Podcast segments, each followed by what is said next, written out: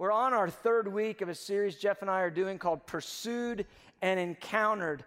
And the foundational idea of this series is that God is seeking us and he's not seeking us just sort of in a soft way, in sort of a, you know, figurative way. He's coming after us because he wants to encounter us. God made humanity to live in intimacy with him. That is all of our calling. Somebody goes, Well, I don't, I don't know what my calling, what my destiny is. Oh, I, I know what it is. It's that you would live every day of your life with a face to face relationship with Jesus Christ. That's your calling and your destiny. Now, there's little specifics like what your job might be on this side, but hey, whatever your job is, that's far less than your calling as a kingdom of priests. All right? So, God made us for intimate relationship. And so, He continually pursues us. He's always seeking us because He wants to encounter us. You know, he's on a he's on a seek and rescue mission for the lost, but in some ways I believe like he's on a seek and rescue mission for his bride. Because we've gotten sometimes off kilter and off course and we've kind of found ourselves, you know, scratching in the dirt with chickens and turkeys instead of soaring with eagles. Hello. And so the Lord, He wants to engage us. He made you to engage with you. And we have to get that truth that Christianity is not supposed to be a spectator sport. It's not supposed to be something we sit on the sideline and watch others with their testimony and with their good thing that God's doing for them, but we just stand by. No, Christianity is a full contact religion. Hallelujah. And it's not just a religion in the sense of a system of belief, it is a relationship with God Almighty. Amen. And so that's our premise. That's where we're, we're operating from. The Father is seeking those who will worship Him in spirit and in truth. He's looking for people whose hearts are, will be fully His and that will love Him with authentic hearts. To really just lay yourself before Him and say, Lord, I'm yours. Have me, have all of me, do with me whatever you want. And so that's why we're preaching this series, because we're calling our spiritual family into that kind of a reality. And I know many of you have served the Lord for many, many years.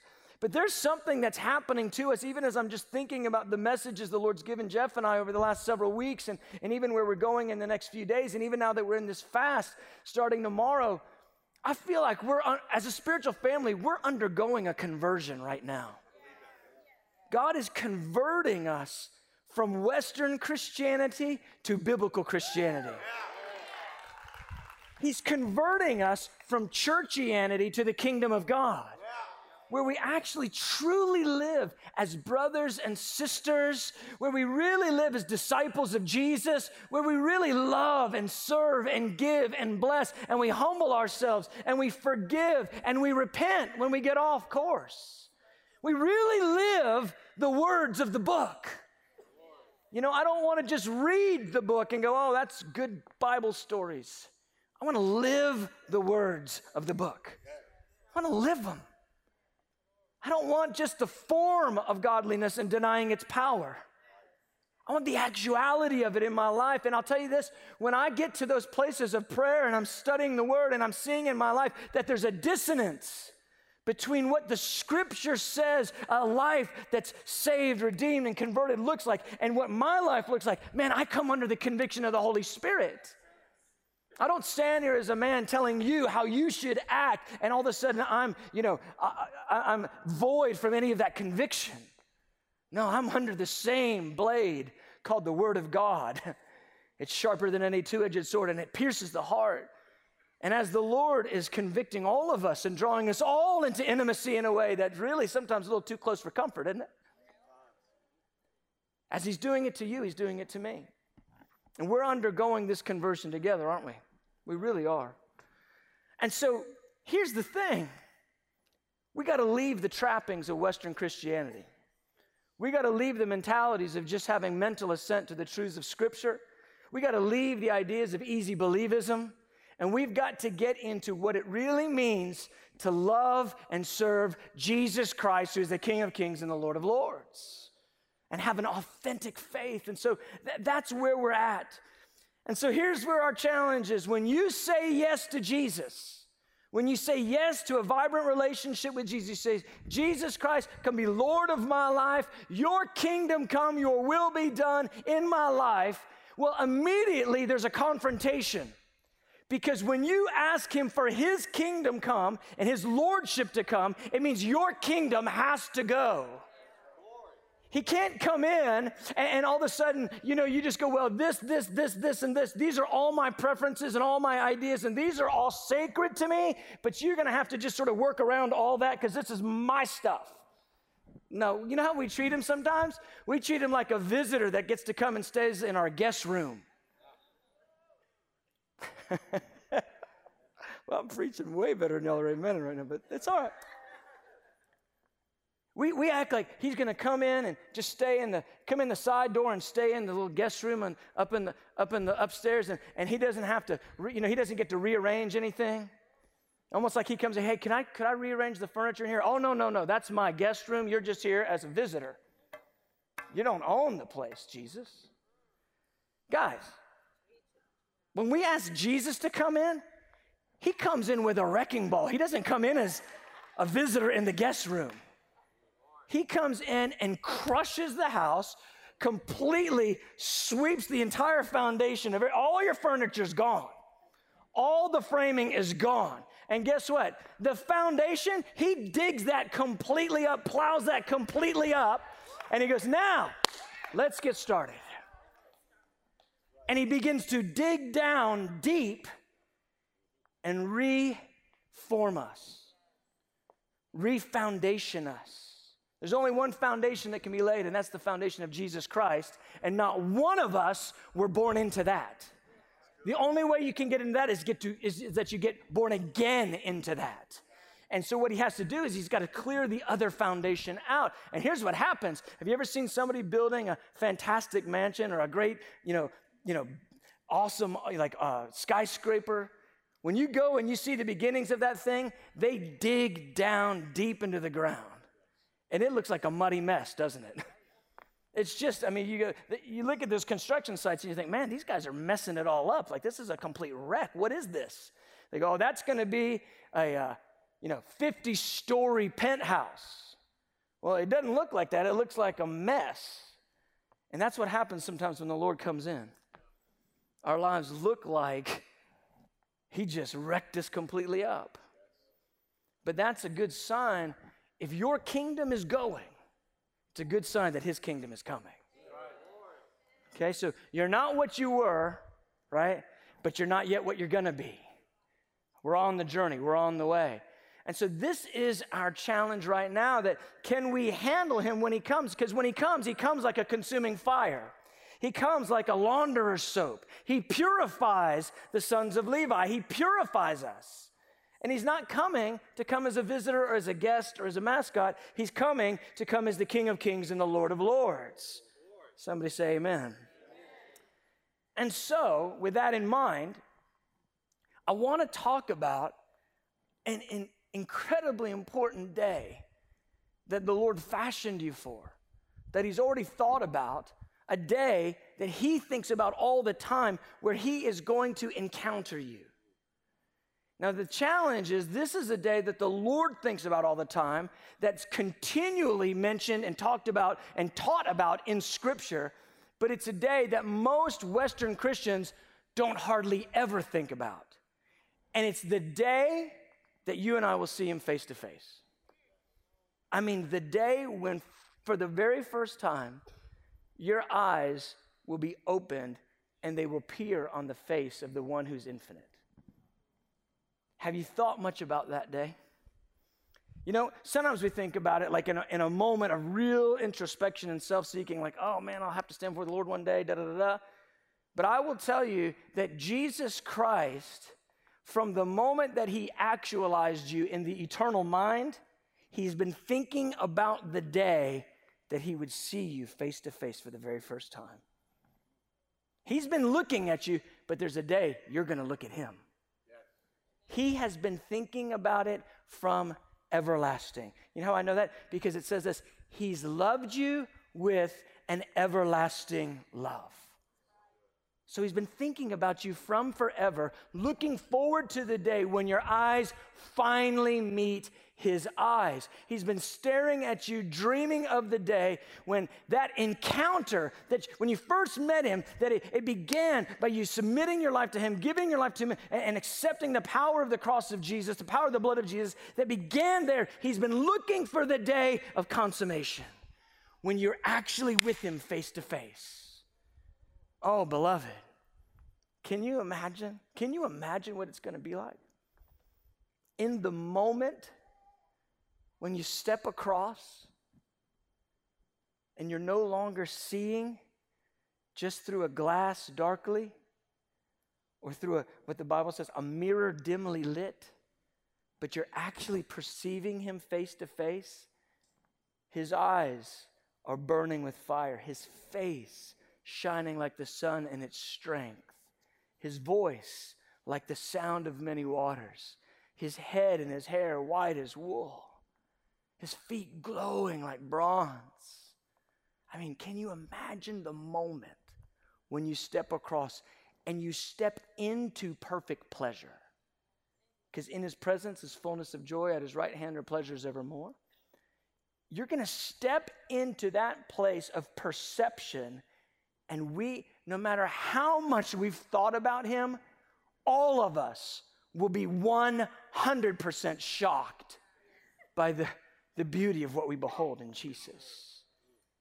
Every dream, Every desire, every longing of our heart will be overcome by Him who is goodness, who is love, who is kindness, who is mercy, who is justice. We'll stare into Him, and all of the dreams, all of the longings of our soul will be fulfilled in one millisecond. And we'll step into that place of wonder and glory and shock and awe. And all of a sudden, our frame will, for the first time, our frame will begin to make sense. What do I mean by that? I mean this you weren't made for this place, you were made for eternity. The Bible says eternity is written on your heart. You know it. Your soul is telling you all the time that this place isn't enough that the pleasures of this place aren't enough. And that moment you step across and you peer into Him who is perfection, for the first time, you're gonna, it's going to make sense to you. You weren't made for this temporal place. You were made for eternity. You were made to interface with God. You were made for intimacy with the divine. You were made to flow back and forth in love with Him who is infinite. Oh man, see, you know, our eyes, you know, our eyes can see millions of miles into the sky. We can see stars that are out there. We can see so many shades of color and brilliance in the spectrum of the color palette. Our ears, we can hear so many sounds. But I just want to tell you something. Just think about it. Just think this through now. In this age, you could get by with just a handful of colors, right? We got the stoplight, red, yellow, green, got that down. Handful of other colors. You really don't need millions of colors for this age. What was your eye constructed for? To see God.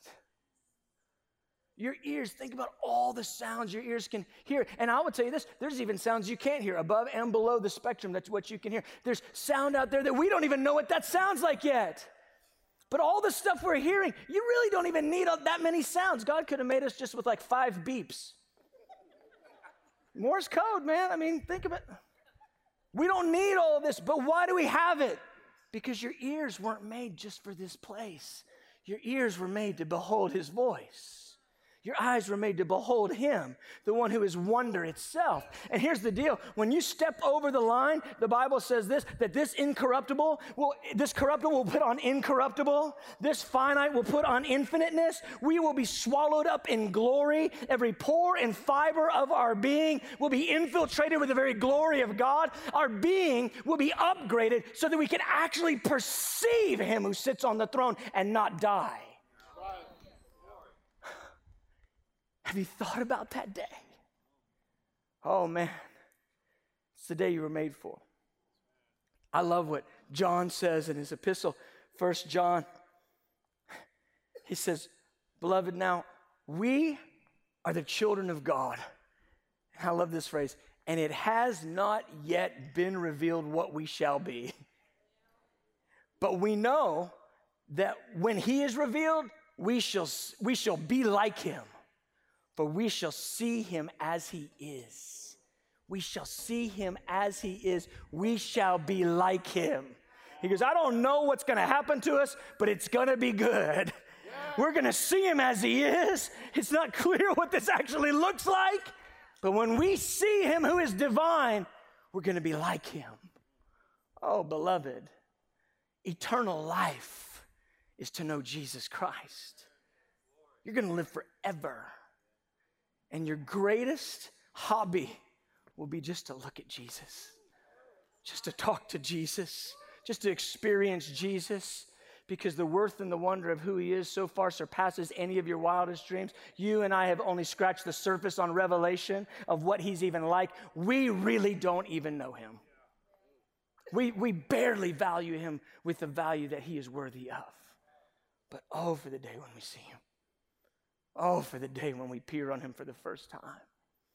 Oh, that day is a day he's longed for and looked forward to since, well, since the first actualization of humanity from everlasting. And he's thought about you. Have you thought about him? I know you think about him, but have you thought about when you'll see him? Because I will tell you something, it's the most important day in your future. You know, some of you have an, a calendar, you know, hopefully you have some sort of a calendar you have a planner whatever, you have, you have appointments, and you look in your and you go, man, that's a, that's a big one. That's a big one. My wife and I, we celebrated our 25th anniversary back in November.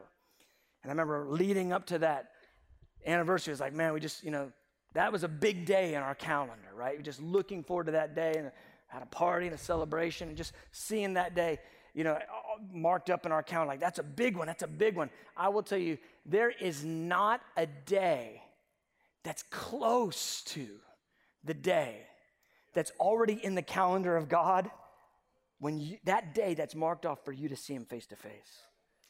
There's not a day in your natural calendar that compares to that day. It's an unavoidable day. See, every human will stand before the judgment seat of Christ. Everybody. The believers will, the unbelievers will, everybody will. There's a whole bunch of people that I don't want to talk to you, Jesus. I don't want to see you, Jesus. And I just go, well, that's just too bad because you will stand before him. And oh, for his bride, it can be such a beautiful day, such a day of wonder and awe, such a day of majesty and beauty. For the lost, it's a horrible day, it's a, it's a terrifying day. And for the redeemed, it's a day of wonder and beauty. And, and, so this is what I want to talk about is this appointment that you have with Jesus that's an unavoidable appointment. It's coming to your life and it's coming very soon. And, here's the deal. Here's why it's coming soon. Because you might say, well, I'm only 20 something. You know, it's not going to be that soon. No, it will be very, very soon. Because your life is like a vapor that appears for a moment and fades away. And though sometimes we have a, a depth perception issue when it comes to time, we think, oh, that's a long way off. I will promise you, time, it goes by incredibly fast.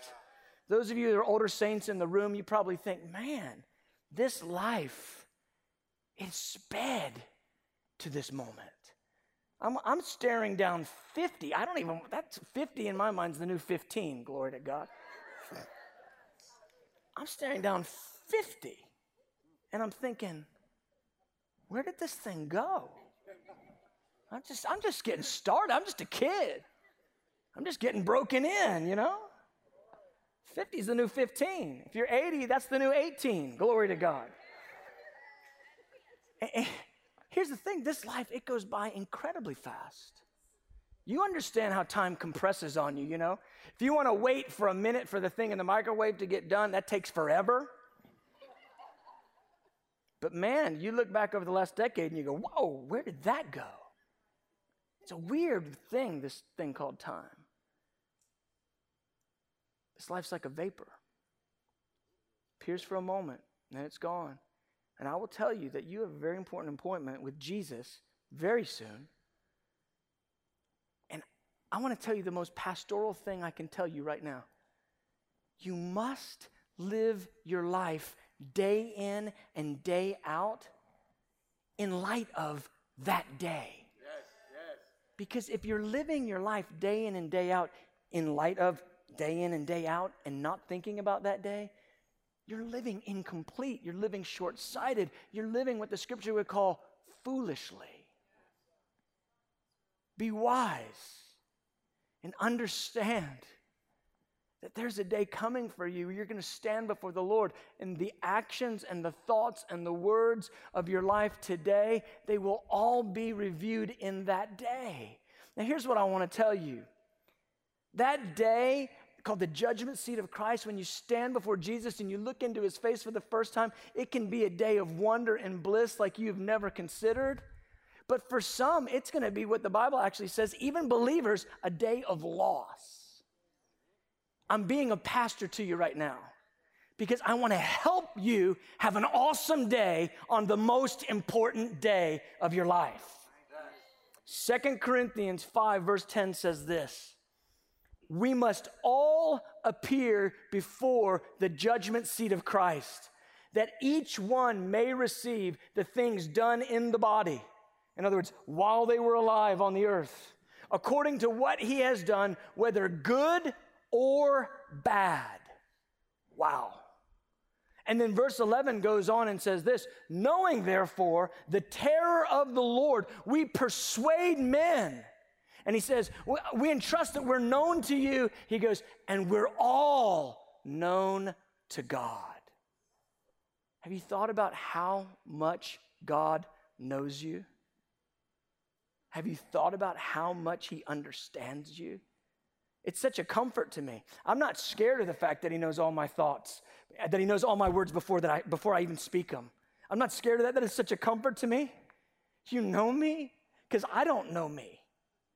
Do you know what I'm saying? You, you know what I'm talking about. You feel something, you're trying to say it, you say it all wrong. God's up there going, I know what you meant. I know you. Yeah, you goofed it up, but I know you were trying. I know what you meant.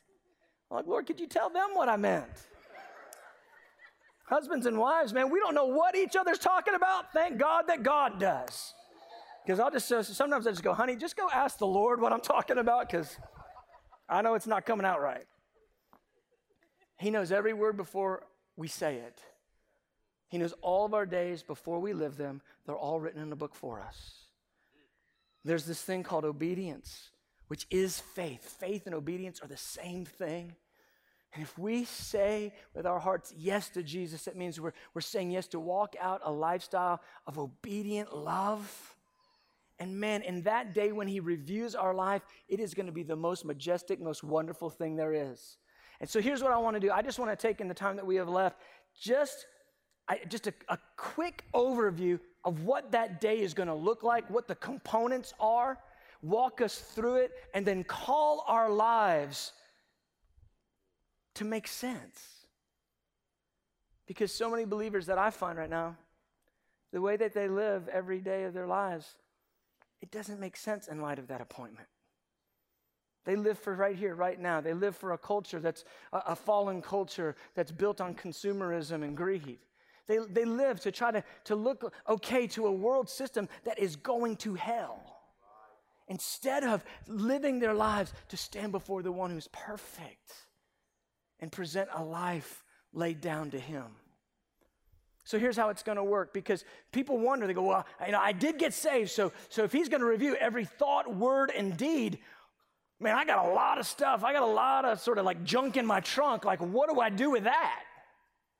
Well, here's the deal the first thing is this your sin before you came to Jesus is completely destroyed, disintegrated, expunged, forgiven, washed, and cleansed by the power of the blood of Jesus. Man, I'm glad about that. I'm just like, whoo, glad about that. Because I was a train wreck before I came to Jesus. And the last thing I want is for all of that mess to be explained in the throne room of God. Can you imagine trying to stand before Jesus, who is perfection, who is holiness itself, and trying to explain every sinful action of your life before you came to Christ? Trying to justify that somehow, like, oh God, I tried, you know, and it's just all just wickedness and sin, and there's no sacrifice for it. Could you imagine trying to stand before Him and justify yourself? Oh, that's called the great white throne judgment. That's what unbelievers will do.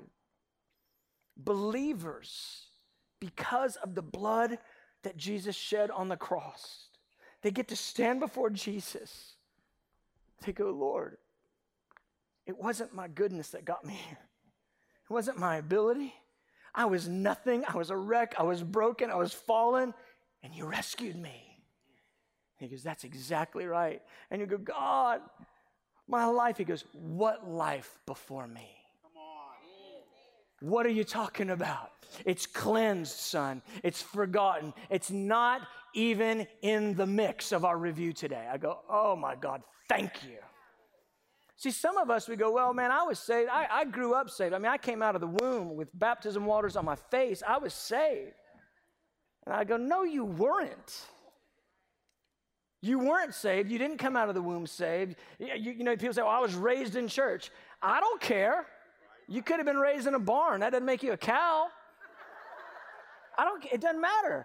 It doesn't matter if you're raised in church or, you know, you have to have given your life to Jesus. Every person born into this world, because of Adam's sin, our, first father, he passed down his sin nature to us. Every person born into this world was born under sin.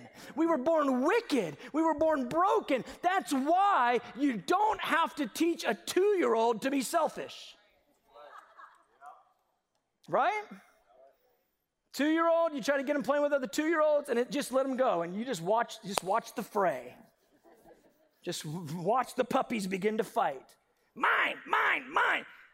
You don't have to teach that. Why? Because sin in the heart, greed, the fallen state of humanity. Every human being was born into that. We all needed the delivering, saving power of Jesus' blood. We all needed it. And some people are so self-righteous, they go, well, I, you know, I never really got into anything bad. Let me ask you something. Did you ever lie one time? Because one lie is eternally wicked con- con- uh, compared to him who is eternally perfect. You see what I'm saying? One wickedness is infinitely wicked because he's infinitely perfect.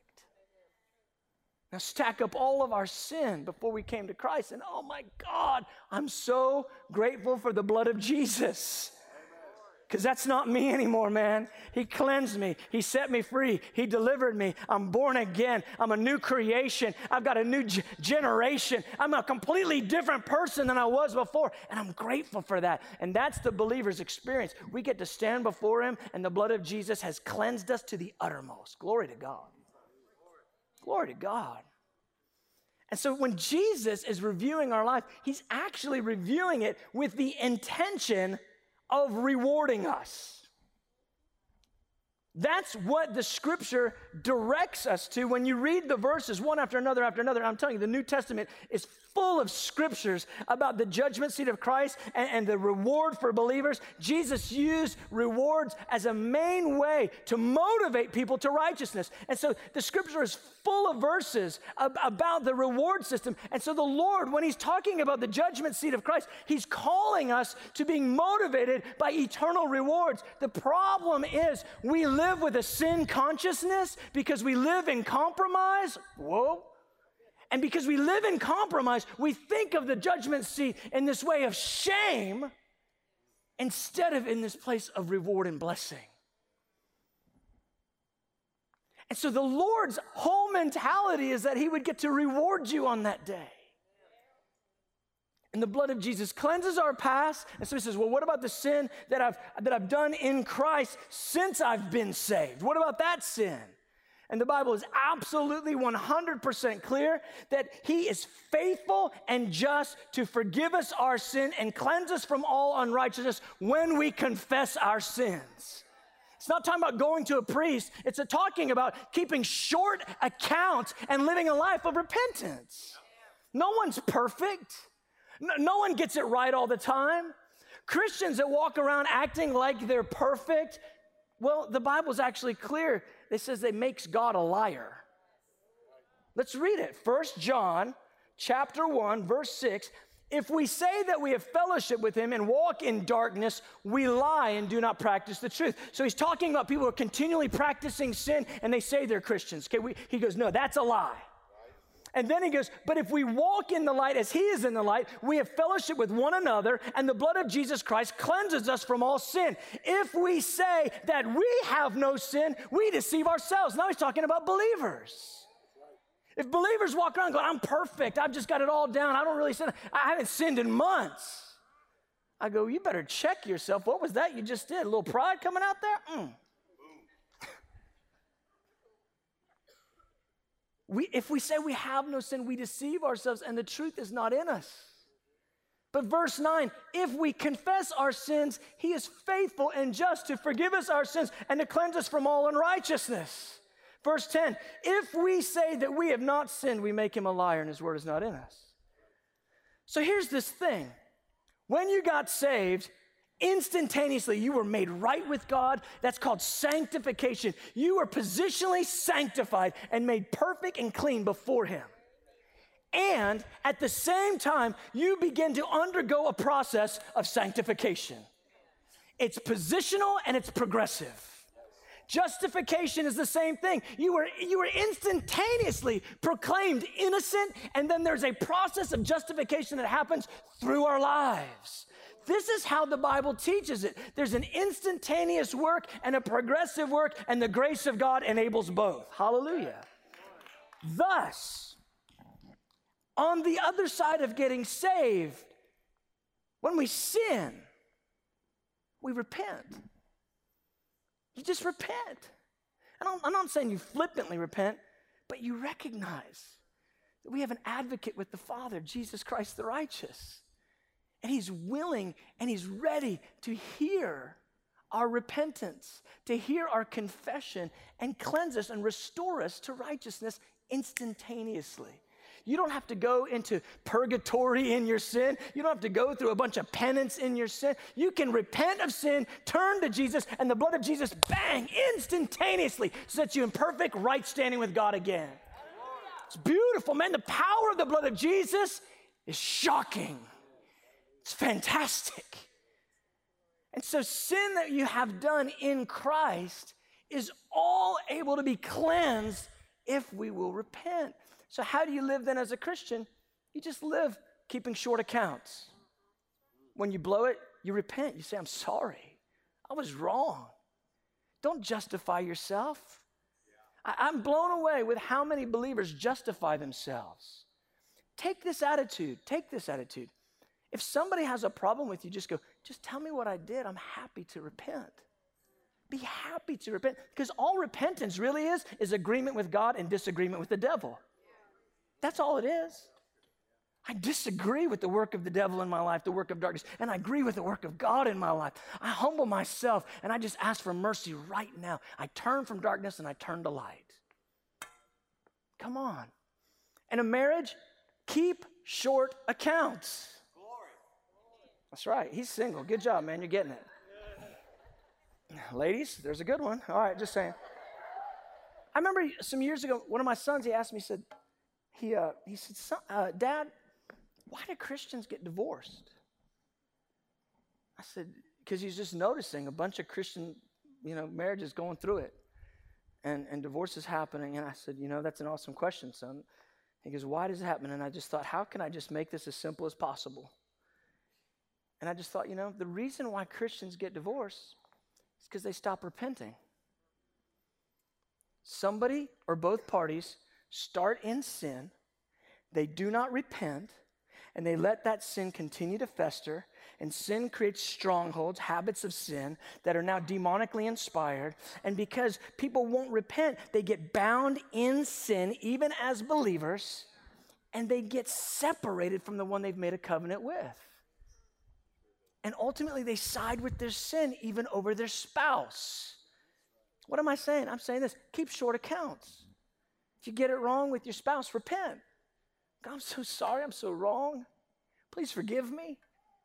I sinned against you. I sinned against God and I sinned against you. Forgive me. Parents, repent to your kids when you get it wrong. Really? You're not to be a perfect parent. I'm not. Everybody's like, what? I mean, you have to repent. You have to ask for forgiveness. This is the normal way that Christians live. And it's not that we're doing greasy grace, like just go sin in all you can so that you get this easy repentance. No, you turn away from sin. That's repentance. But the Bible's clear that when we do that, He restores us into righteousness. He cleanses us. Oh, that's beautiful. And so we won't even have a conversation with Him about the sins we've done in Christ at the judgment seat because the power of the blood of Jesus. Every sin in your past and every sin in your present and every sin in your future, all swept away by the power of Jesus' blood. Come on. Come on.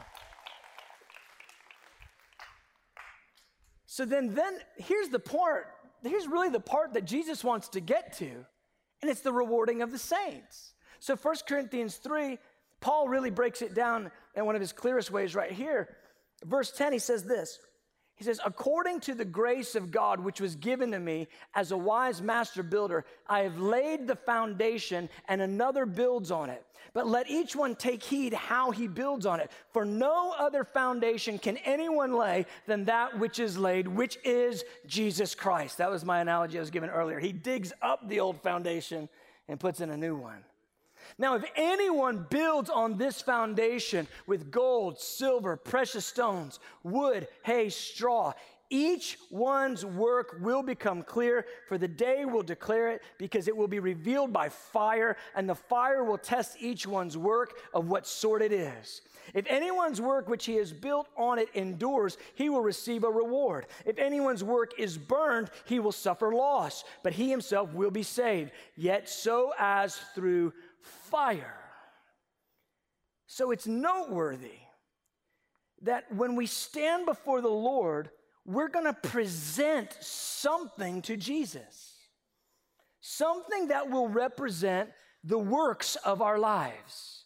Now, be very, very clear. We're saved by grace, but we're rewarded by works. It's absolutely clear.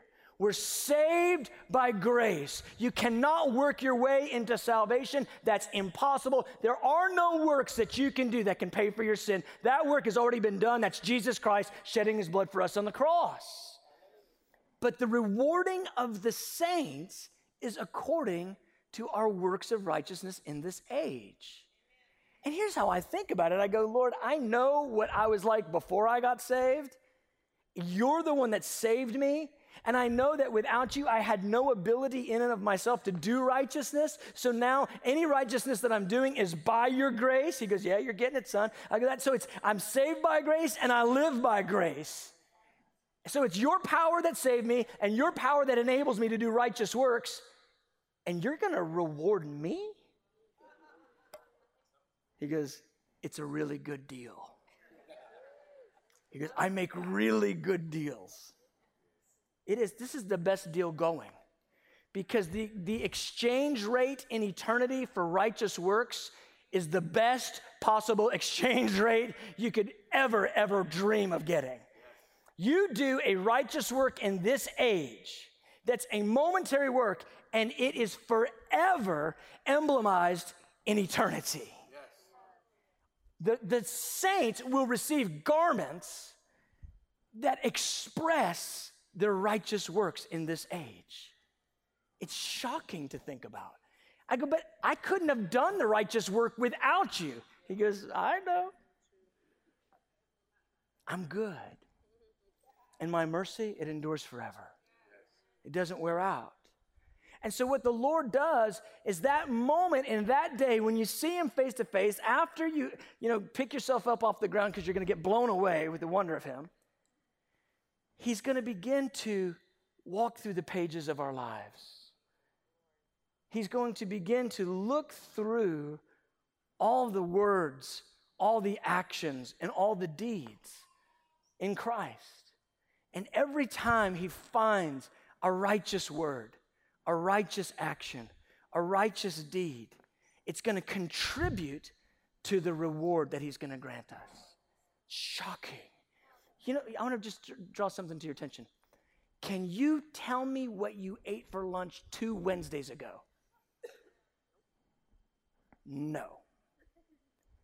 But the Lord, He doesn't forget one righteous action done in His name.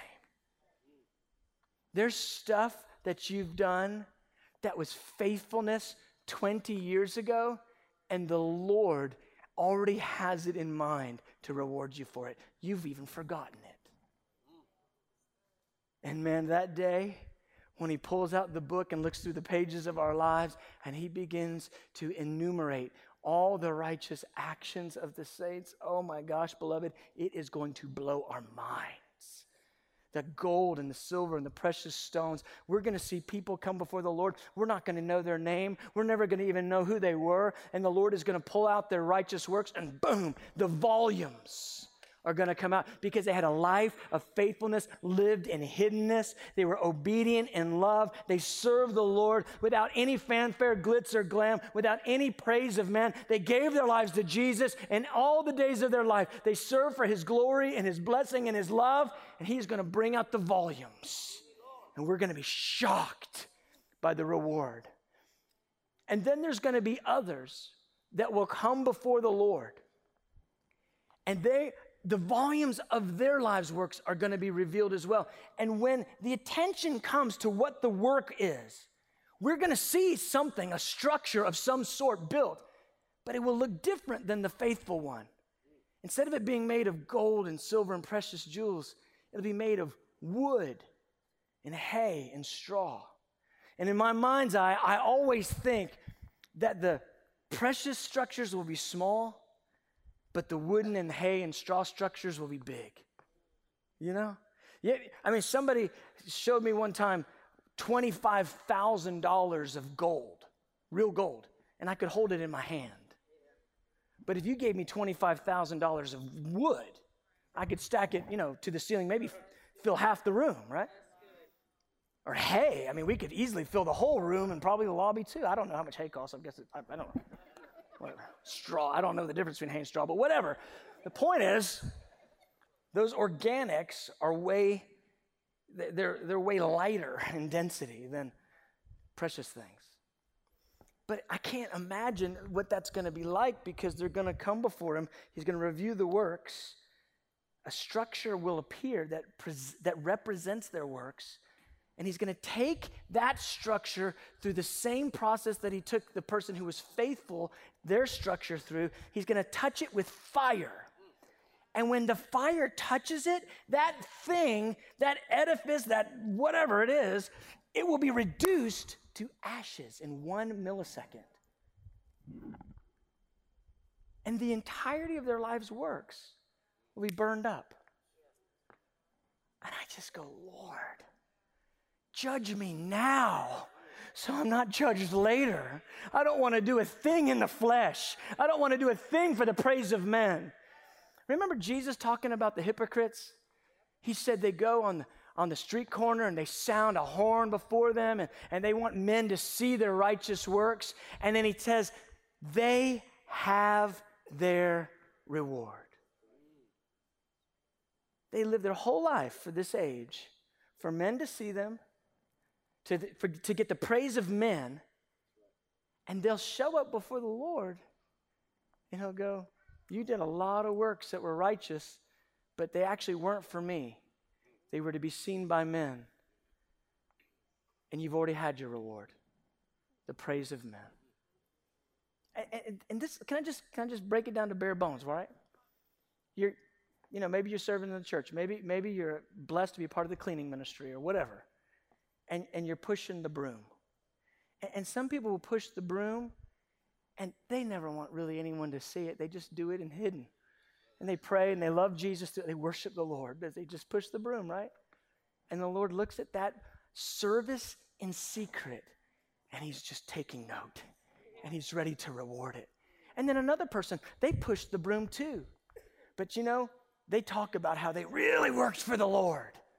I mean, I was pushing that broom. Man, that children's church, those Elijah campers, they really, whoa, had to work hard to clean up after them. All for the glory of God, of course. And I'll tell you what, I polished those toilets there, spick and span, all for Jesus. All for Jesus. And they're constantly expressing their righteous works to men. They have their reward. It can be the same exact ministry, it's just the trajectory of the heart. Isn't that incredible? Notice that what's rewarded is actually not based on how, how big it is or how flashy it is or any of that. It's actually just based on what's it made of? What's it made of? What's on the inside? What's that thing really made of? And that's about the heart posture. That's about a heart that's seeking to love Jesus, to serve Jesus with the whole heart, or a heart that's seeking to serve man and serve the flesh with the heart. And here's what I believe we're going to see because the judgment seat of Christ doesn't take place in a side room. You don't just walk in like the Jesus office and it's just you and him and you're having a little dialogue. No, it's the grandstand of heaven with all the saints and all the angels. And your name gets called and you step forward. Did I tell you this is an important day in your future? The works are revealed. And here's what's going to happen people are going to step forward, we'll know their name. It'll be a shock. We'll go, oh man, I know that guy. And he'll step forward. He'll bring all these works. It will be to the ceiling. It will be so many works. And we'll all be like, oh my gosh, what's the reward? And we're like, man, is that is that gold? What is that? Is that gold plated? What, what's going on with that? Fire will hit the whole thing. Woo! It'll go down to ash. And we'll go, what was that? I know that. He, that guy had a serious ministry. He known all over the place. And the Lord will go, you didn't do it for my glory, son. You did it, you did it for your own. And we will all go, we'll be in shock. Because we'll I promise you, we'll know the name.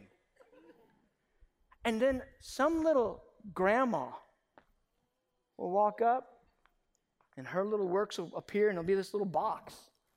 And we're like, what is that? I can't even see it. Who is she? What does she even do? Fire hits it and it'll glow golden and he will begin to reward her and he'll lavish her and heap her with rewards. And we'll go, Who is that lady? And he'll go, Nobody really knew her name. She served me in secret. She prayed in secret. She blessed in secret. She gave in secret. I'm rewarding her openly. And we will be blown away by the reward that comes to that one. Here's why God isn't so much interested in what man values. We think all these things are awesome and all this, this, you know, Christian stuff that's out there, this big, medium, you know, magnet ministries that's everywhere, right? We think, oh, it's amazing. God goes, eh.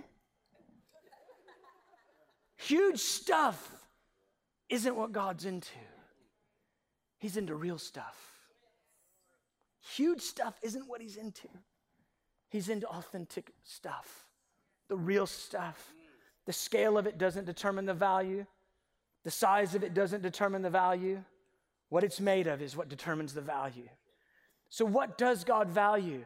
And I mean, I would just encourage you just to go on a journey in the Bible because the New Testament is full of passages about the rewarding of the saints and the things that God esteems and the things that God rewards. I'll just give you a partial list, and it's, it's in the notes. You can go to prayermissionschurch.com and get the notes for this week. But obedience, faithfulness, fasting and prayer, all these things are enumerated in the scripture as being rewarded. Humility, perseverance, suffering for righteousness. Man, that one, whenever I read that one, it kind of just, it gets me a little bit. Because in the West, we're so insulated from suffering. And there's so many believers that have lived throughout the ages and that live even in modern day right now, and suffering is their normal portion. And he's going to reward people according to suffering. And I go, Lord, I, I don't, I mean, it's to be bad if like there's some like Wilhelmina Humphrey that's like right next to my name, you know, in the line. And she comes up. And she's some persecuted Christian that's lived her whole life. And, and, she suffered for Jesus every day. And then he rewards her. And then they go, William Humphrey. I go, uh. I had like good coffee, good prayer room, good people I live with. It was like Atlanta, Georgia is like awesome.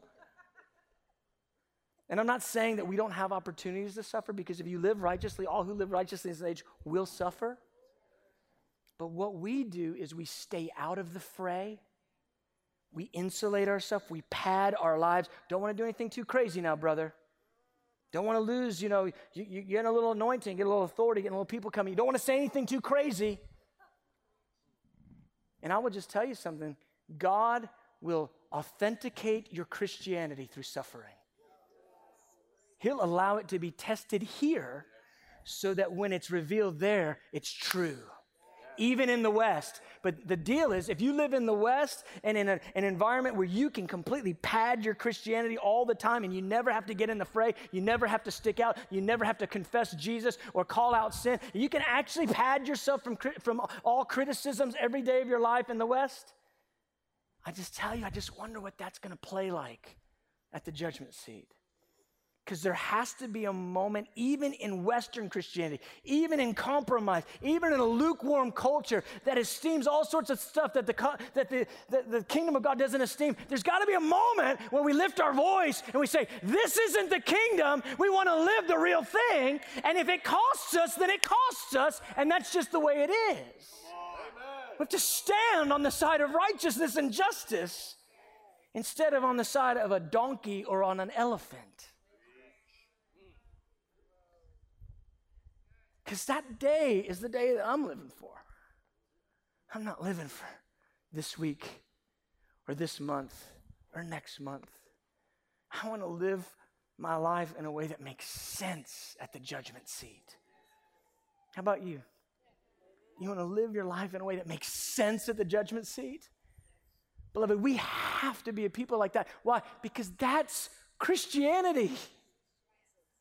Western Christianity, we live for today. We just mirror the culture that we're in.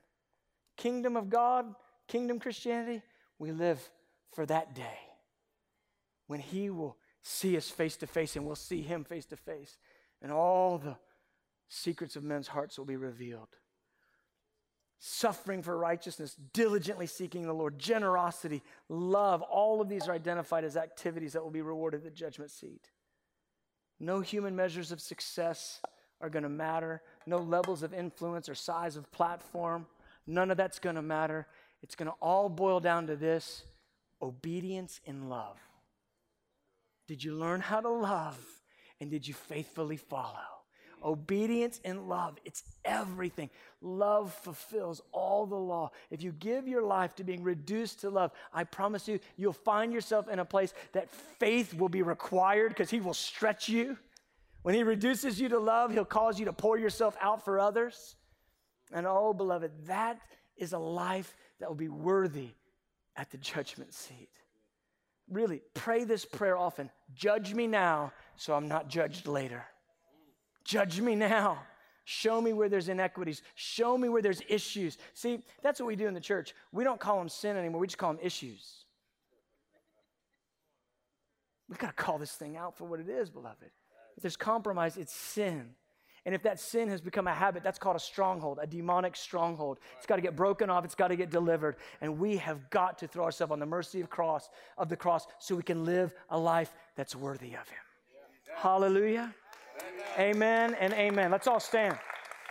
Let's all stand to our feet.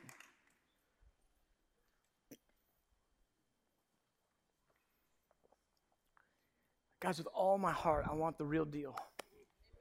And I want you to live the real deal, the real thing. That's why I'm preaching to you like this. That's why Jeff preaches to you like he does. Because we want the real thing. Let's just pray right now. Lord Jesus, Lord, we recognize the Word of God. It's the final authority. Doesn't matter what our experiences are what our preferences are. Doesn't matter what we think truth is, the word is truth. And Lord, right now we come under the word of God, asking for the purifying that comes by the washing of the water of the word. And so, Lord, even right now, I ask, turn on the Holy Spirit spotlight. Holy Spirit, search us, try us, search our hearts, see if there be any impure way in us.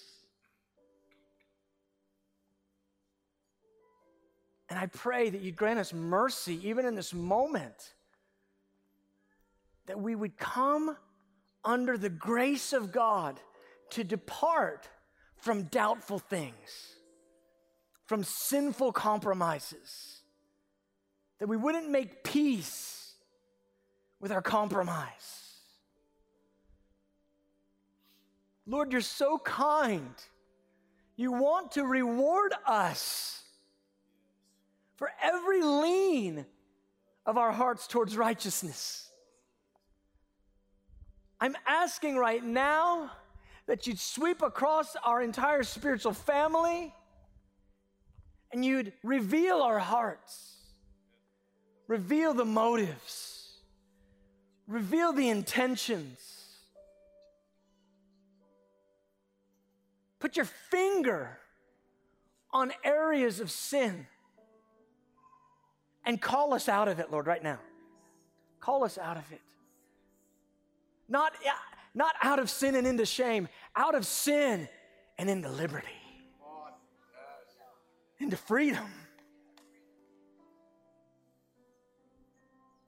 So come, Holy Spirit, right now. I pray you'd illuminate that day the day that we see you face to face, Jesus, illuminate it to our minds and our hearts. Bring us out of sort of this cartoon haziness in our minds and make it so clear that we're to live every single day for the wonder of that day.